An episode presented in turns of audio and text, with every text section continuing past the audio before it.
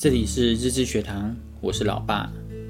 艾恩去当中班小朋友陪玩的小姐姐，要陪玩的小朋友刚好也是一对双胞胎，也一样都是女生，跟我们家的一样。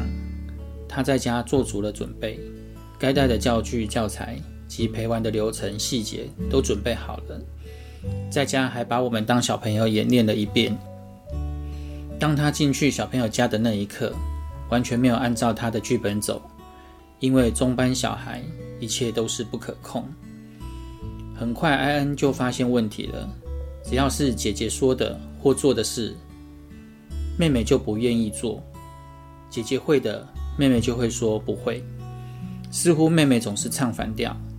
其实双胞胎还有另外一种表现方式，就是有一个会跟着另外一个的行为，也就是他做什么，我就要做什么。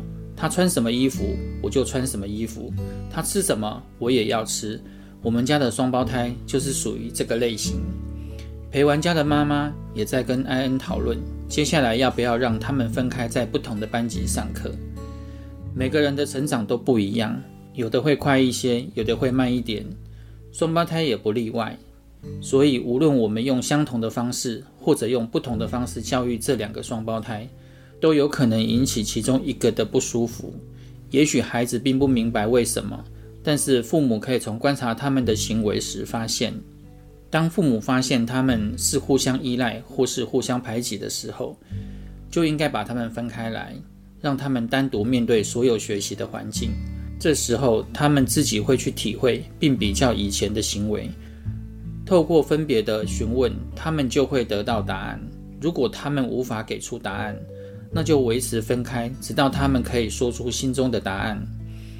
你们在小学三年级分在不同班级，但小学五年级你们坚持要在同班，国中又分开，高中又在同班。